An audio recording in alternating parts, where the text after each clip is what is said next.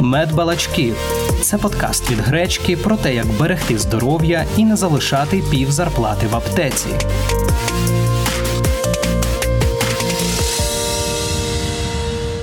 Усім привіт, я ведучий Кирило Поліщук. А я сімейний лікар Дмитро Корольков.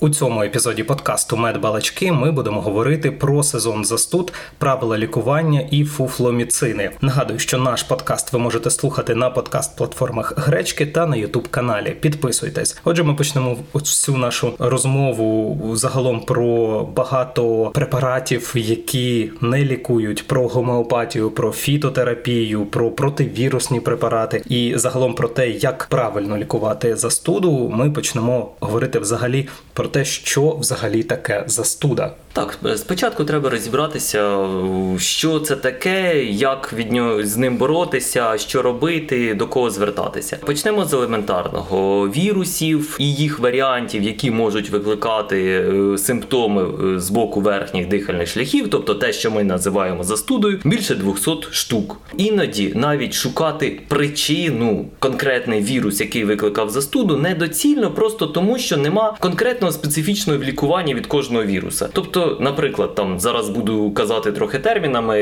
наприклад, аденовірус лікується абсолютно так само, як і риносинцитіальний вірус. І, в принципі, визначати це там захворювання, викликане риновірусом, аденовірусом чи ще будь-якими варіантами, особливо нема сенсу шукати причину. Тому застуда – це комплекс вірусних захворювань, які викликають симптоми з боку верхніх дихальних шляхів. І тут якраз у нас вмикається ситуація, я просто хочу розповісти, як взагалі виглядає стандартна застуда очами сімейного лікаря і що при цьому робить пацієнт. Наприклад, людина в якийсь момент відчуває якесь погане самопочуття, з'являється головні болі, ломота в тілі, там нежить вже є чи немає, це неважливо. Справа в тому, що людина в цей момент розуміє, що одразу піти до сімейного лікаря, і дуже багато саме йдуть до сімейного лікаря, і це теж є проблемою, тому що сімейний лікар, не маючи об'єктивних доказів того, що у людини застуда, а погане самопочуття, якась ломота в тілі, просто там запаморочення, воно не являється об'єктивним доказом застуди, сімейний лікар не може виписати лікарняний. Тому сімейному лікарю треба докази. І, як правило, саме з цього починаються проблеми в роботі сімейного лікаря і пацієнтів, проблеми взаємодії. Ну добре, уявимо, що людина не пішла до сімейного лікаря, пішла на роботу. Звісно, знову ж таки, не попереджаючи колег про своє погане самопочуття, хоча якщо їх попередити, вони самі не будуть близько до цієї людини підходити. Не попереджаючи про це колег, не розуміючи, що, наприклад, трохи дистанціювавшись, ця людина, навіть якщо там захворіє е, уже розгорнутою формою простуди, вона, тільки вона випаде з колективу. А будучи в колективі і при цьому не попередивши своїх колег, реально пів колективу може просто випасти з роботи, і це буде дуже велика шкода для вашого там підприємства, офісу чи де ви працюєте, якщо ви працюєте в колективі, звичайно. Потім людина повертається додому, там уже з'являється нежить, там уже з'являється підвищення температури тіла. До речі, треба пам'ятати, що якраз підвищення температури тіло більше йде до вечора, там з шістнадцятої години воно вже починається, якраз лікарі перестають працювати, йдуть додому, і тоді вже починається підвищення температури тіла. Отже, така людина приходить додому, там вже, знову ж таки, як у нас починають лікувати застуду. Треба там, ну всі пам'ятають, калина, малина, це дуже чудово, дуже класно, але при цьому закупорюють вікна, щоб вже ж не дуло. Потім хтось уже із сім'ї біжить з е, тарілкою бульйону, в якому от ложку можна поставити, його реально він застиг, не то холодець буде. Ну дійсно, людині треба ще й завантажити шлунково-кишковий тракт тяжкою їжею, щоб вже швидше одужала.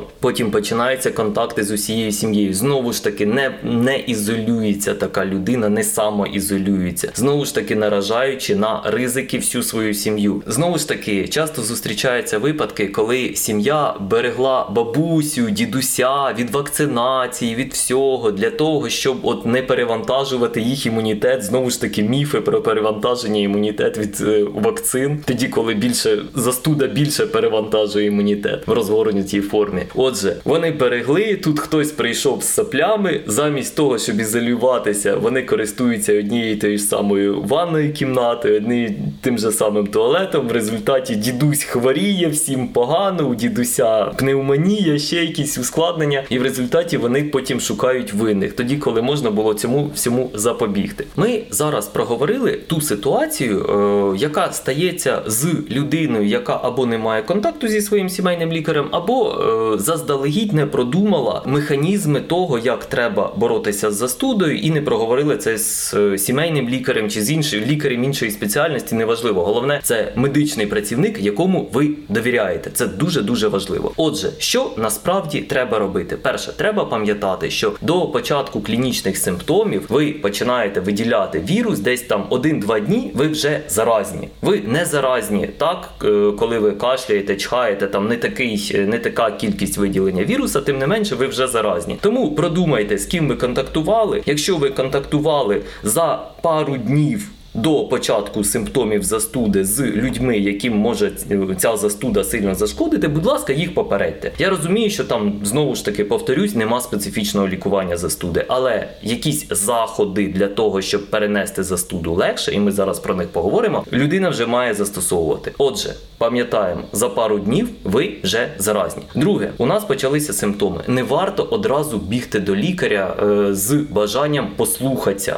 Послухатися – це окрема історія, коли це окрема сумна історія, коли пацієнти приходять: ой, лікарю, у нас там така проблема, ми боїмося, що воно опуститься. Це один з дуже серйозних міфів взагалі про застуди, що воно от нам треба щось зробити, щоб застуда не опустилась в легені. Шановні, різні віруси, дуже різні, у них різні побажання до місця свого життя. І якщо цей вірус, який ви підхопили, йому більше подобається жити в слизовій Оболон, оболонці бронхіального дерева, а не у вас на мигдаликах, то відповідно, що б ви не робили, але у вас буде бронхіт. І якщо цьому вірусу більше подобається жити на слизовій оболонці носа, то знову ж таки треба дуже-дуже постаратися, щоб у вас виник бронхіт, щоб ця застуда дійсно поширилась далі по вашому тілу. Отже, знову ж таки, не треба бігти до лікаря на послухатися. Як правило, в перші кілька днів лікар нічого в ваших легенях поганого не почує, але ви, бігаючи по медичним закладам, перше, наражаєте інших пацієнтів на небезпеку заразитися, друге, так як вірусів, які викликають застуду, дуже багато, ви по суті збільшуєте ризики того, що ви отримаєте, крім одного віруса, два-три або ще більше вірусів, вони всі зберуться в вашому організмі, і ви будете дуже-дуже погано себе почувати, і відповідно маєте ризики як ускладнень, так і тривалого перебігу застуди. От, до речі, про те, що чи можна заразитися кількома вірусами одночасно, тобто сказати, що, наприклад, спочатку в мене просто боліло горло, а тоді, коли вже підключилися, наприклад, уже симптоми пов'язані з бронхами, то тут уже сказати, що це воно просто просто опустилося. А насправді, наскільки я зрозумів, це просто може бути два абсолютно різних віруси. Приблизно така ситуація стається, точніше не приблизно, це саме така ситуація стається, коли діти повертаються в школу у вересні. От те, що ми бачили, сплеск захворювань. Чому? Тому що у кожної дитини може бути один вірус, який не викликає клінічних симптомів. Тому що він один, дитячий організм прекрасно справляється, там після літа нормально їли, нормально відпочивали, десь їздили там відпочити, тільки не на море. От на море це теж, я думаю, що якось ми про це ще теж поговоримо. Відпочивали, дитина відпочила, нормально переносить, але коли збирається дитячий колектив і у кожної дитини там клас тридцять чоловік, у кожного, наприклад, п'ятого є вірусна інфекція, там один вірус, і ці всі віруси збираються в одному приміщенні. Знову ж таки, порушення гігієнічних нормативів, відсутність провітрювання, відсутність фізичної активності, відсутність нормального, е, нормального руху. Це призводить до того, що дитину просто звалюють там три-чотири віруса одночасно. І у нас от там лікарняні і все, все інше. Отже, повертаємось до ситуації. Не варто в перший день-два бігти до сімейного лікаря за послухатися, за аналізами і за призначенням лікування. Єдиний варіант, коли це варто робити, це тоді, коли вам треба лікарняний лист. Або зараз це вже не лікарняний лист, а медичний висновок про тимчасову непрацездатність. Це єдиний варіант, коли це треба. Справа в тому, що приходячи заздалегідь до свого сімейного лікаря, ви, по суті, ставите його в умови, коли він теж не знає, як, яким вірусом ви захворіли. Він не знає, як буде протікати ваше захворювання. Відповідно, людина, щоб пацієнт не скаржився, а ми все-таки, скільки б там не було до реформ в медицині, у нас все одно ще радянська медицина в голові, сімейний лікар потенційно може призначити вам ліків значно більше, ніж вам треба. Ну, щоб ви потім не, не прийшли і не розказали, що «а, в мене такий-то лікар пропустив бронхіт». До мене періодично приходять такі пацієнти, і я впевнений, що деякі пацієнти ходять по іншим сімейним лікарям і розкажуть, що лікар Корольков у нас пропустив бронхіт. Ну, просто тому, що на той момент початку захворювання, коли людина до мене прийшла, бронхіту не було. І кожен лікар первинної ланки, вторинної ланки, до якого приходять такі пацієнти, він чітко розуміє, що ну, ніхто не може передбачити, буде там бронхіт чи пневмонія, чи не буде. Якщо людина прийшла заздалегідь, то чому тоді не призначити ліків значно більше, щоб ще й бронхіт перекрити? Відповідно, ви самі себе наражаєте на небезпеку. Які ж є сигнали, щоб вже знати, що точно треба звертатися до лікаря? Ну, по-перше, ми сказали про те, що якщо вам треба отримати на роботі лікарняний, то необхідно звернутися, тому що ви не можете просто так сидіти вдома і просто собі лікуватися. Якщо це, наприклад, у вас або там, не знаю, вихідні, відпустка, або у вас є змога брати якісь там відгули, і ви можете не приходити до лікаря, то які сигнали є, щоб точно треба звернутися до лікаря? Так, якщо немає можливості там, наприклад, пару днів попрацювати дистанційно, то дійсно є певні показники, коли треба звертатися. Перше, це тривалий перебіг лихоманки. Якщо ви лихоманку лікуєте правильно, ми сьогодні про це ще поговоримо, і як правильно гігієнічні нормативи для себе зробити, і як правильно лікувати медикаментозно лихоманку. Отже, тривалий перебіг правильно лікованої лихоманки. Як правило, це більше чотири-п'ять днів. Виражене погане самопочуття пацієнта, тоді, коли пацієнт дійсно вже прогресивно погіршується стан пацієнта, коли він не може нормально вставати, не може нормально ходити, дуже погано себе почуває, це теж конкретний показник до того, що треба йти до лікаря. Коронавірусна епідемія насичила нашу популяцію пульсоксиметрами. Якщо у вас немає пульсоксиметра, якщо ви не можете поміряти процент насичення киснем периферійної крові, то елементарний тест – це задишка. Якщо у вас виникає задишка, коли ви йшли від постілі до кухні, то це вже теж конкретний, значний показник, по якому треба обов'язково звертатися до свого лікаря або одразу в приймальне відділення лікарні. Це все залежить від вираженості і тяжкості симптомів. Повернемось до ситуації, коли все ж таки пацієнт зробив правильно, посидів вдома, переконався, що все-таки у нього застуда, от що ж йому робити далі? І далі починаються якби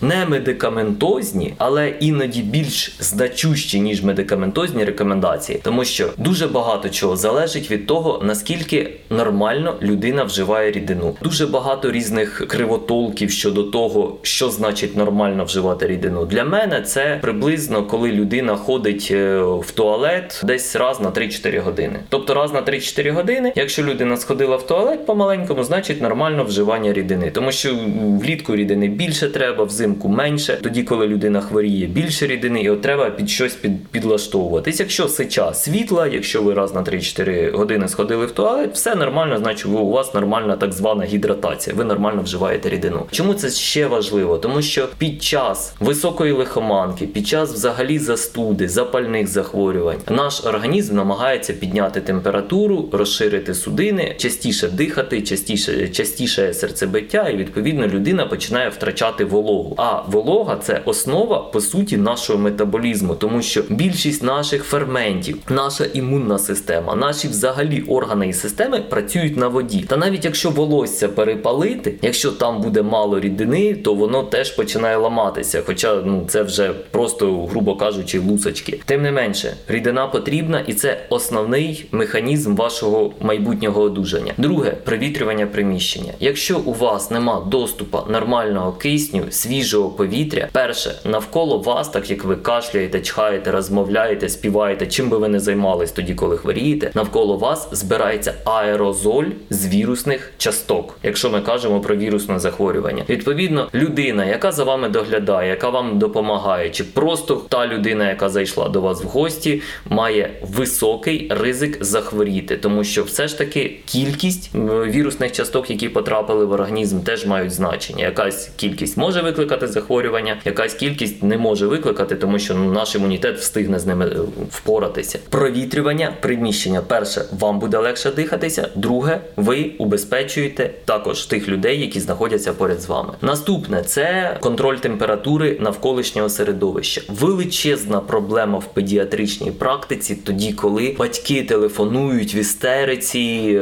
кричать «у нас дитина горить». Я взагалі не розумію, звідки пішла оця вислів, що «у нас дитина горить». Ну, дитина горить тоді, коли з неї дим іде. Немає такого, що дитина горить. Люди не вмирають від високої температури. Це перше, якщо у дитини висока температура або у дорослої людини, перше, на що треба звернути увагу, в яких умовах знаходиться ця людина. Якщо температура оточуючого середовища висока, якщо це більше двадцяти градусів, ну от чесно, а куди цьому організму віддавати тепло? Як в навколишнє середовище віддати тепло, якщо і там, там і так жарко? Як навколишнє середовище віддати тепло, якщо немає руху повітря взагалі, тому що ми ж закупорились? Ну там можна закрити вікна, не можна, а треба. От прям хворієш, треба закрити вікна, поставити ще обігрівач, якщо там е, десь не, не, не догріває батареї. Вкутатися треба, вдітися, теплі шкарпетки, залізти під ковдру. І, і вилежатися. І вилежатися, пропотіти. І це, О, і це про... ще, ще одна величезна проблема. Оце вилежатися і пропотіти. Це стосовно цього також хотів запитати. А от уявіть собі ситуацію. Нам треба нормальний кровообіг. Нам треба нормально функціонуючі судини. Скажіть, будь ласка, а коли ви лежите, у вас будуть нормально судини функціонувати? У вас буде серце там працювати для того, щоб проштовхнути кров? Нема сенсу лежати. Лежати треба, якщо ваш організм вимагає того, щоб лежати. Якщо вам погано настільки, що ви не можете ходити, ви не можете вийти на свіже повітря, ви не можете прогулятися двічі на день. Я, до речі, прям дуже-дуже сильно рекомендую своїм пацієнтам пару разів на добу з застудою, якою б вона не була, якщо ваш стан дозволяє вам вийти на вулицю, на балкон, просто там на порозі дому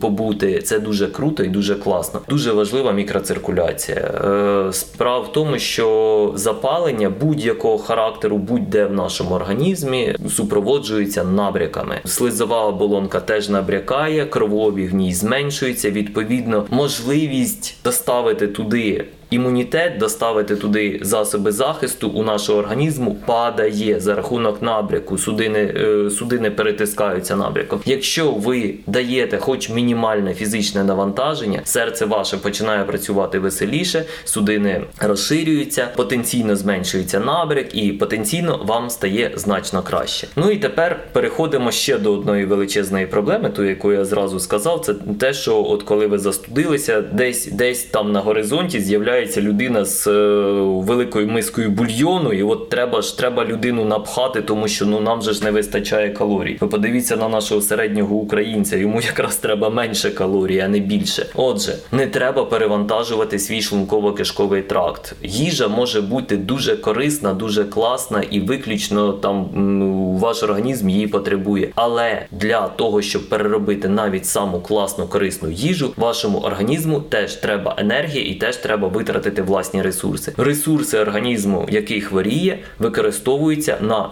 більш доцільну штуку, на одужання. Тому, якщо ви не хочете їсти, не треба себе примушувати. Єдиний варіант – це тоді, коли хворіє дитина. От коли хворіє дитина, так як запасів вуглеводів в дитячому організмі не так багато, то дати дитині смачне, солодке пиття, навіть якщо це буде там некорисне пиття з супермаркету, там не будемо називати торгові марки, ці солодкі води, будь ласка, без проблем. Єдине прохання, випустіть е, гази, тому що гази самі по собі можуть подразнювати слизові оболонки, це можуть викликати тошноту, погане відчуття у горлі, тому гази випустити і дати дитині абсолютно спокійно, нормально цей дуже солодкий напій, саме тому, що дитячий організм все ж таки потребує додатково і рідини, і цукру обов'язково. Це були такі рекомендації, як справитися з застудою без ліків. Далі ми ще поговоримо про лікування, ну і тут ми будемо говорити також про різноманітні фуфломіцини, про те, що не лікує, але те, чим лікуються. Але ще перед тим кілька таких міфів про застуду, про грип. Хотів все ж таки запитати, тому що багато від кого можна почути, що застудитися можна на протязі, отут правильно казати на протязі, не на протязі дня, а сидячи на протязі. І також можна застудитися застудитися, там, вийшовши на вулицю з мокрою головою, або просто від переохолодження. Або холодна вода. Або холодна от вода. Це, це просто топ-причина, коли от до мене приходить людина і така: лікарю, ви знаєте, я попив холодної води, або я з'їв морозиво, і все, оце після цього мене точно, оце сто відсотків я від того застудився. Ну, уявіть собі ситуацію. Ну, країни півночі, вони вже, мабуть, вимерли от прям давним-предавно. Там би вже просто була пустеля. Якщо б люди хворіли від протягів, від холодної води, від того, що у них мокра голова, вони вийшли на вулицю або не одягли шапку. Ну, не буває від цього застуди. Це фактори, які можуть в якомусь певному організмі збільшувати ризики до того, що вірус зможе там якось прижитися на вашій слизовій оболонці, далі, далі розмножу, розмножитися і викликати застуду. Тобто, умовно кажучи, ви могли вже десь підчепити, скажімо, цей вірус. сто відсотків ви і, підчепили вірус. Так, і цей вірус уже в вашому організмі там розвивався, але без симптомів, скажімо, організм з ним боровся. Тут ви десь побули на морозі, просто перемерзли сильно, і від цього просто захисні механізми організму, вони зменшуються. І тому цей вірус, він проявився. Або ви навпаки там перемерзли, потім там підчепили через два дні вірус і пов'язали просто два факти один з одним. Тим більше є така, мені подобається цей вислів, що тренується та розвивається. Відповідно, якщо ви в сім'ї або ви особисто можете спокійно з'їсти там морозиво, можете випити холодну воду, і ви це робите на регулярній основі, то навпаки захисні властивості вашої слизової оболонки теж трошечки зростають. І якщо ви п'єте холодну воду, не потрібно цього не робити або уникати холодної води, тому що є ризики застудитися. Ризики застудитися у вас з'являються тільки тоді, коли ви контактуєте з вірусами, які можуть викликати застуду. І навіть коли у вас болить горло, можна їсти морозиво і пити холодну воду, тому що абсолютно це точно зменшує біль у вашому горлі, і це не буде робити гірше. От я по собі просто скільки пам'ятаю, для мене холодна вода взагалі була якимсь табу, тому що я пов'язував це одне з одним. А потім в якийсь момент я почав пити холодну воду от влітку просто з холодильника. От я, от я ніколи не пив таку холодну, прямо аж крижану воду. І нічого, я не захворів. Їв багато морозива і не захворів. А тепер давайте просто от ще, ще трохи подумаємо, чисто логічно. Вімкнемо в голові калькулятор і от проведемо таке дослідження. От, наприклад, у людини болить горло. Зверніться в аптеку і запитайте, скільки коштує засіб від болю у горлі. Як правило, пацієнт, який лікується самостійно, приймає не один засіб від болю в горлі. Потім підіть в супермаркет і подивіться, скільки коштує пачка морозива, яке теж прекрасно, чудово знімає біль у горлі, тому що за рахунок свого холодового ефекту, за рахунок того, знову ж таки, якщо ви не боїтеся перебрати калорії, якщо ваш організм дозволяє їх перебирати, то абсолютно спокійно можна не піти в аптеку, піти в супермаркет, придбати морозиво, яке вам подобається, і лікуватися з комфортом і смачно. Я коли про це дізнався, у мене був такий когнітивний дисонанс, трохи щось там в голові одне з одним не пов'язувалось, але потім дійсно я почитав і різноманітні дослідження, і доведення, і взагалі про застуду, про те, що це сто відсотків це вірус. Інших варіантів немає. Так. Коли ви це зрозумієте, вам буде набагато легше і лікуватися, і набагато легше це все переносити. Ну, це ми говорили про те, що, власне, ми можемо зробити без ліків, проте є ситуації, коли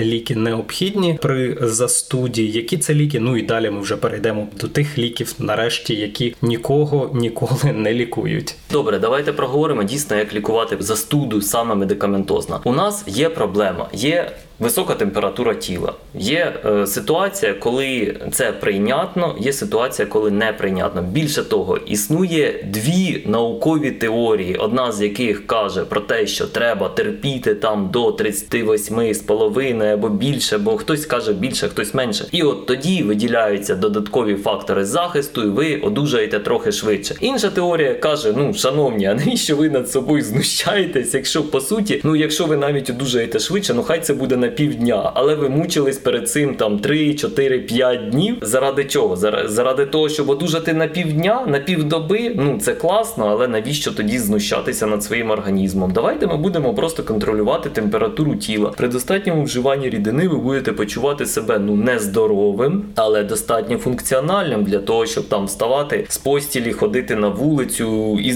звичайно, це при умовах дистанціювання, всього, гігієнічних нормативах, але ви будете почувати себе більше людиною, ніж тоді, коли ви будете над собою знущатись і терпіти. Власне, на цьому і побудована вся реклама у цих порошків, які так. розведіть, випийте, але вона побудована неправильно, бо там завжди, окрім того, що просто почуваєте себе добре, ідіть одразу на роботу. Ну, ідіть одразу на робити роботу. Не можна. От, давайте одразу це, це і проговоримо дійсно. Про ситуацію, скільки людина, як правило, заразна. Отже, як я вже сказав, що за пару днів до появи симптомів людина вже починає виділяти вірус. Після появи симптомів людина заразна приблизно п'ять-сім днів, в залежності від вираженості симптомів. Тобто, якщо людина продовжує чхати, кашляти, у неї нежить, то відповідно і вірогідно дуже, що людина виділяє значну кількість вірусу. Якщо людина просто там залишковий кашель у людини, нормальна температура тіла, вже і нежить проходить, то в принципі вже можна думати про повернення на роботу, просто тому що е, ризики того, що ви заразите інших людей, досить низькі. Для того, щоб ви заразили, ви ще можете виділяти невеличку кількість вірусу, це потрібен досить близький контакт, який в принципі на більшості робот не передбачений. Тепер щодо медикаментів. Значить, для контролю лихоманки у нас є прекрасні препарати, я буду зараз казати тільки діючі речовини, ніяких торгових назв, тому є препарат ібупрофен, який відноситься до нестероїдних протизапальних засобів, і він має додатково ще і протизапальну дію, про що каже навіть його назва. І препарат парацетамол, який відноситься до анальгетиків, тобто він має слабеньку, але має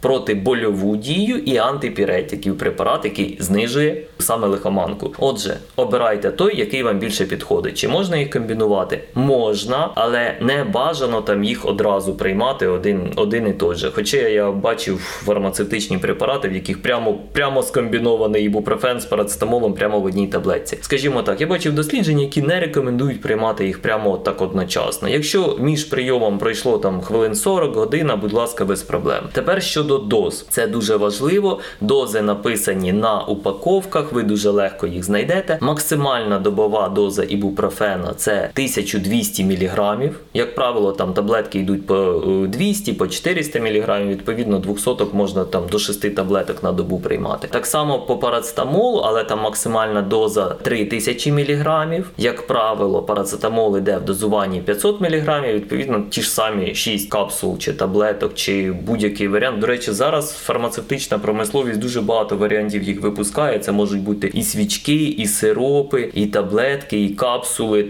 Обирайте те, що вам зручніше приймати. І в залежності від ситуації. От, наприклад, якщо у дитини постійна рвота, ну ми не можемо дати дитині цей препарат всередину. Я сповідую ту ситуацію, коли вхати голку в живу дитину або в живу людину, ну варто тільки в крайньому разі. Тому я, я не пропагую уколи. Але у нас є прекрасні свічки. Якщо у нас у дитини є рвота, але дитина там більш-менш нормально тримає в собі рідину, що ця свічка спрацює, будь ласка, користуйтесь свічками. Якщо зовсім не вдається, то так, тоді вже доводиться робити уколи. Це медикаментозне лікування лихоманки. Що у нас іще є? Нежить. Нежить можна контролювати, перше, судинозвужуючими засобами, але треба чітко пам'ятати, що більше п'яти-шести днів до них поступово з'являється звикання. Тому, якщо ви користуєтесь судинозвужуючими, будь ласка, пам'ятайте про те, що ваша слизова носа до них досить швидко звикне, і ви вже без них там певний час не зможете. Тому треба їх використовувати обмежено. Є препарати для зволоження слизової оболонки носа. Навіщо вони взагалі треба? Тому що слиз, от чому, до речі, при застуді іде такий тривалий кашель залишковий. Тоді, коли людина вже не відділяє віруса, але може там два-три тижні кашляти. І причому в мене були пацієнти, які просто скуповували пів аптеки проти кашльових, там відхаркуючих засобів. Воно абсолютно не допомагає, тому що там механізм виникнення цього кашля залишково він трошки інший, але зменшити його вираженість можна саме за рахунок зволоження повітря і в тому числі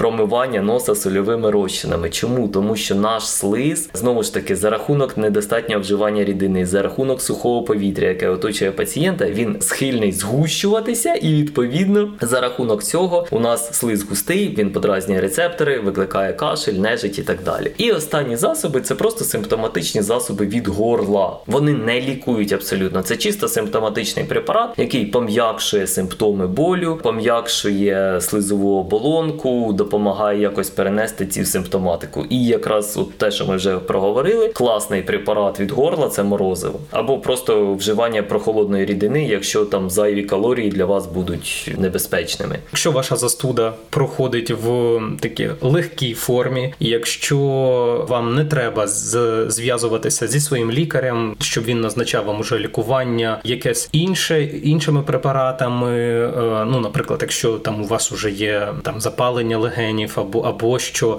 тобто тоді просто буде призначено антибіотик і, в принципі, на цьому лікування теж завершиться. Якщо у вас немає там високої температури, що вже взагалі нічого не допомагає, то ви можете взагалі обійтися без різних медикаментів, без жодних ліків, лише пом'якшувати свої симптоми, так само, як там знижувати температуру заради того, щоб вам просто стало легше, а можете просто терпіти, як, наприклад, це часто роблю я, але після цього я точно, після цього, як ми поговорили, я точно, мені буде погано, я одразу вип'ю щось з жарознижувального і буду жити добре, тому що я завжди, ну так, хворію до того, поки не одужаю, тобто я намагаюся. Інші симптоми я причому прибираю, тобто горло, ніс, це мене турбує, температура, от мені, от мене завжди було таке переконання, що, що треба з цим прожити, і от я з цим проживав. В принципі, ви можете прожити з усім, якщо ви не хочете витрачати кошти, не хочете просто купувати ті препарати, які просто будуть знімати симптоми, але не лікувати, то ви можете просто цього не робити. Просто вживайте достатньо рідини, провітрюйте, зволожуйте, прогулюйтеся і застуда мене. Проте, окрім цього, що всіх цих засобів, які дійсно допомагають, люди використовують багато фуфломіцинів, тобто того, що не лікує. Це і противірусні препарати,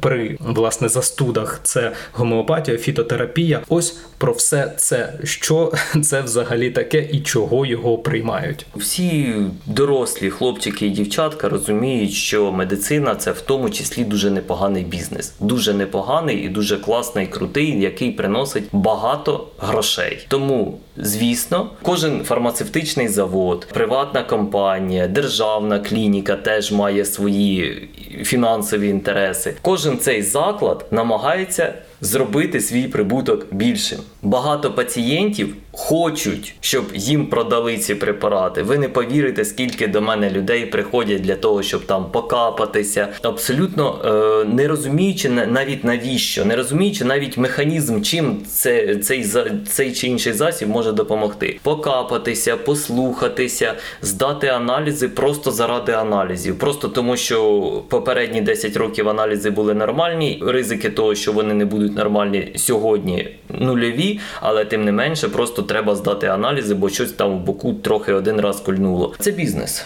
Тому абсолютно нормально, коли є запит від населення, є запит на процес. Людям подобається, коли ними займаються, людям подобається щось змішувати, там пхати його в апарат, потім цим дихати, чи, наприклад, там робити якісь бовтухи. Мене взагалі в народній медицині і нетрадиційній медицині дуже сильно дивує ситуація, чим огидніше якийсь препарат, засіб, або чим токсичніше він, ну тим про нього більше розповідають, що він такий класний, допомагає.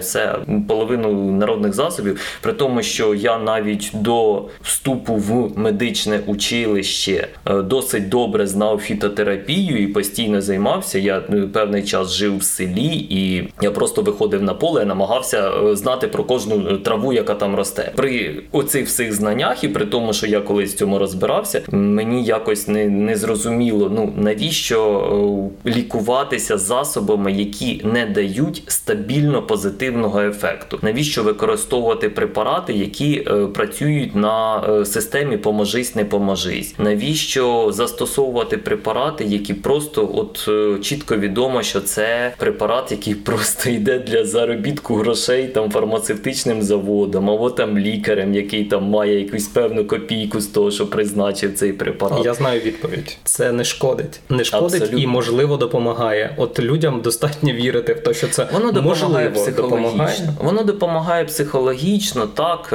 От круто, коли ти можеш собі дозволити полікувати застуду там на півтори тисячі гривень, ти лікуєш на півтори тисячі гривень і при наступному візиті до лікаря чи там до своїх знайомих розповідаєш, як героїчно боров застуду, яка в принципі пройшла б абсолютно і сама, абсолютно без будь-якого лікування, просто при правильному догляді за пацієнтами, але цей героїзм, е, який по суті не несе в собі нічого, ніякого, на от, е, скажімо так, не треба вкладатися в цей героїзм, не треба лізти на гору, там якусь вершину підкорювати, не треба спускатися вниз під воду, треба просто там заплатити гроші або сходити до якогось певного спеціаліста, який вткне в вас голки, там наліпить на вас червів різних, і от і все одно ви отримаєте абсолютно той же самий результат, якби ви цього зовсім не робили. Але героїзм і бажання себе якось, це навіть не бажання розважитись, це мені важко це пояснити. От скільки я з такими людьми спілкуюсь, мені дуже-дуже цікаво от, мотиви, ну чому людина там пішла, придбала якісь там супер-пупер дорогі ліки, вони їй абсолютно не допомогли або допомогли на короткий термін, але людина цим гордиться просто.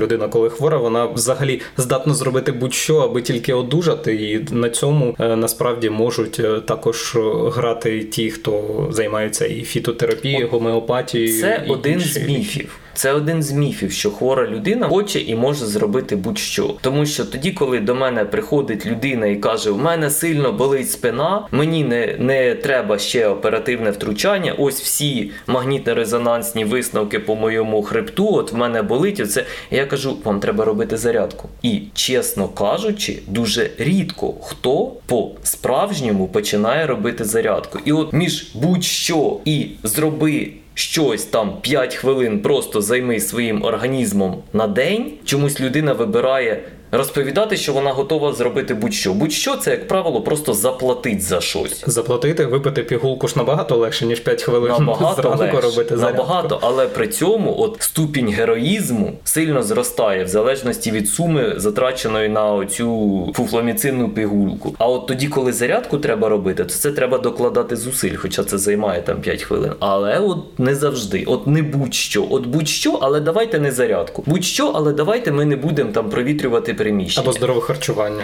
Або, наприклад, ми купимо зволожувач повітря, скажемо доктору, що ми купили, задорого купили, такий класний, здоровий, купили його, у нас там приміщення, наприклад, там тридцять квадратних метрів, ми купили на шістдесят квадратних метрів і тоді при цьому не можемо спати, тому що він шумить. Так він шумить, тому що ви його купили на складське приміщення, а не на свою квартиру. Але, тим не менше, от, от так звучить будь-що.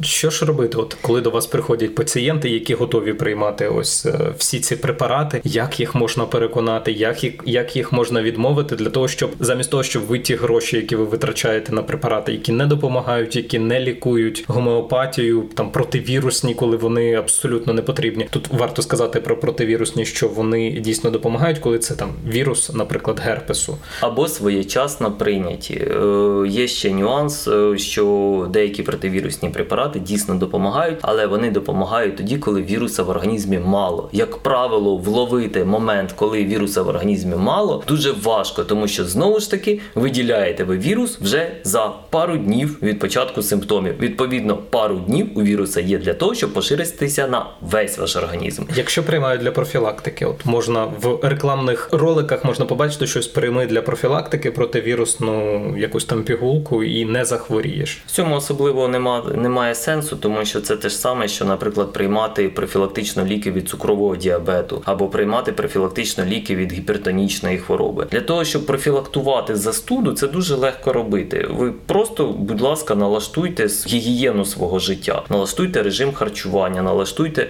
режим закалювання, зарядки, провітрювання, використовуйте просто засоби захисту, дистанціюйтесь від людей, які мають симптоми. Якщо ви маєте симптоми, попереджайте оточуючих про те, що у вас є симптоми і є можливість того, що що ви заразитесь. Мийте руки. Гаразд, якщо ви ось контактували, от точно знаєте, що от ви сьогодні ось контактували з хворим, там приносили їжу там або, або що, або просто хтось там в колективі захворів. Якщо ви в той день приймете противірусні препарати, то тут можливо, що допоможуть. Теоретично можливо, але все залежить від вірусу, тому що на ринку, знову ж таки, так як це бізнес, на ринку дуже-дуже багато різних противірусних засобів. А вірусів також багато. Вірусів також багато, але ефективність цих противірусних засобів доведена тільки дослідженнями, які фінансуються заводом-виробником. Чомусь в великих дослідженнях, які незалежні, якось втрачається ефективність цих засобів.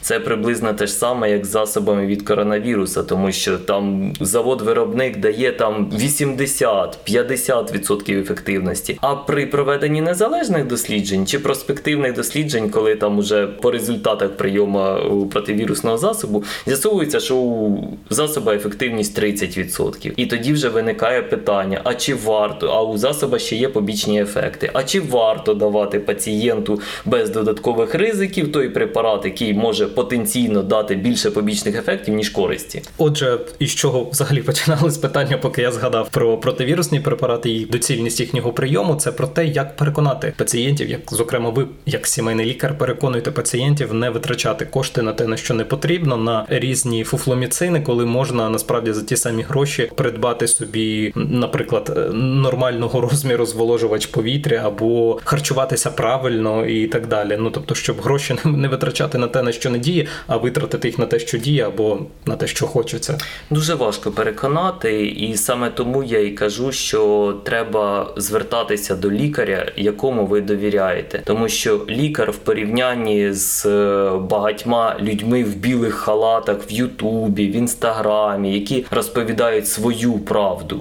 От якщо ви цьому лікарю не довіряєте, а довіряєте більше людині в Ютубі, то вже користуйтесь тоді тими рекомендаціями, які вам ближче. Різних міфів, фейків, викривлених наукових даних щодня з'являється така маса, що щоразу виходити і розповідати, що ні, шановні, це неправда, чи е, щоразу доводити, що от там було викривлення даних, там неправильно проведений експеримент, там неправильно підібрана вибірка. Ну, чесно кажучи, тоді, а як науковці тоді будуть займатися своєю реальною роботою, якщо вони будуть просто щодня виходити і спростовувати фейки. Так, тому що фейки створювати набагато простіше, ніж набагато їх простіше, і, як правило, їх створюють ті люди, які можуть більш переконливо подати цю інформацію. От уявіть собі науковця, він прийшов, він щодня сидить за мікроскопом або щодня сидить перед комп'ютером і порівнює графіки. От наскільки він переконливо буде це, щось розповідати? Та йому швидше відпустіть мене, я повернусь до своєї роботи. А людина, яка професійно займається балаканням ротом, і яка щоразу придумує нове фейк, вона буде дуже переконливо, дуже класно розказувати про те, як той чи інший фуфломіцин буде рятувати вас от від всіх проблем в вашому житті. Та, тому варто довіряти своєму сімейному лікарю, проте інколи лікарі також можуть назначати такі препарати, то ось, власне, чому лікарі можуть назначити ось такі препарати, які також не мають доведеної ефективності і не лише дотримуючись тих протоколів, я просто про себе скажу, зараз не та сімейна лікарка, якою я є пацієнтом, в мене були і раніше лікарі, які мені назначали, ну я не буду говорити тут торгові марки, але те, що є, наприклад, гомеопатією при лікуванні застуди. Перше, це все ж таки у нас в країні нема культури освіти лікарів після дипломної освіти. У нас є багато кафедр, які виконують свою роботу, вони займаються освітою, але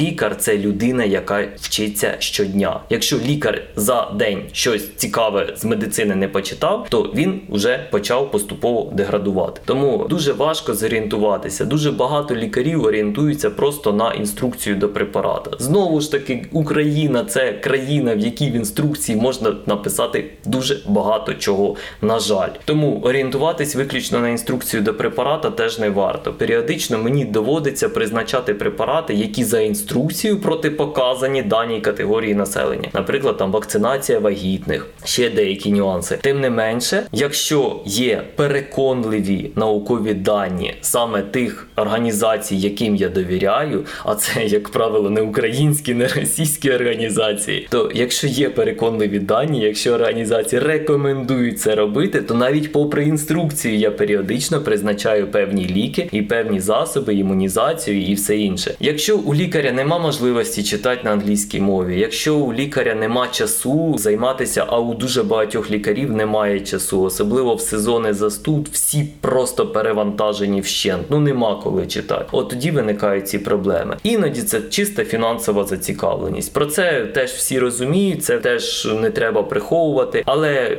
іноді це просто от відсутність нормальної освіти у нас і відсутність нормального контролю за тими речами, за якими саме держава має спостерігати. От за інструкціями до препаратів це функція держави спостерігати і контролювати правильність внесення даних. Ви також можете слідкувати за цим, можете почитати інструкцію перед тим, як купувати той чи інший препарат, і можете його не приймати. Якщо лікар вам його назначив, а він є гомеопатичним, то далі ви можете задуматися, чи варто, можливо, вам змінити лікаря, чи лікар міг просто помилитися один раз, якщо це вже трапляється багато разів. Ви можете системно можете змінити свого сімейного лікаря. На щастя, це у нас зробити можливо. Цей подкаст вийшов у нас найдовшим, і насправді тому, що сезон застуд, тому що фуфломіцини і загалом застуда – це те, з чим стикаються найчастіше, з тим, чим найчастіше приходять до сімейного лікаря. І тому цей епізод у нас вийшов найдовшим. І сьогодні ми говорили про застуду, про міфи, про лікування, про те, як правильно лікувати і як не лікувати, і на що не варто витрачати кошти, на які ліки, на які фуфломіцини, скажімо так, тому що це не ліки. Нагадую, що наш подкаст ви можете слухати на подкаст-платформах Гречки та на YouTube-каналі, там є наші